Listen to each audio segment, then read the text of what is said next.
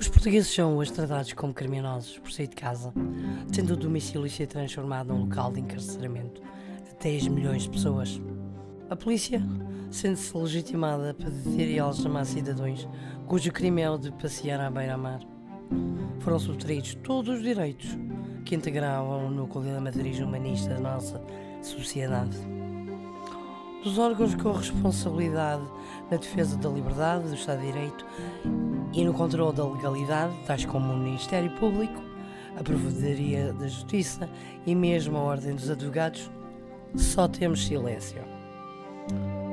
Caso não haja uma iniciativa proveniente da sociedade civil para proteger uma sociedade já em colapso, ser-nos-á seguramente arrancada a réstia de dignidade que ainda temos enquanto seres humanos. O povo está amedrontado e desorganizado. Alguns protestam, mas são como vozes no deserto. Uma revolução não vale a pena sem uma dança.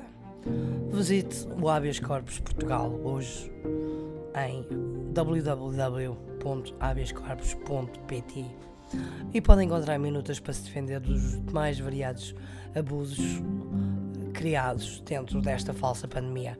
Pode encontrar também um canal de e-mail para denunciar situações relacionadas com o plano de vacinação Covid-19 a cargo do Serviço Nacional de Saúde. Pode ainda colaborar com o habeas corpus de forma direta, ou tornando-se membro do habeas corpus através do registro, ou apoiar financeiramente o habeas corpus através de doações. As histórias, meus senhores e minhas senhoras, é que os bons vencem e os maus perdem. O povo não deve ter medo do seu governo, é o governo que deve ter medo do seu povo.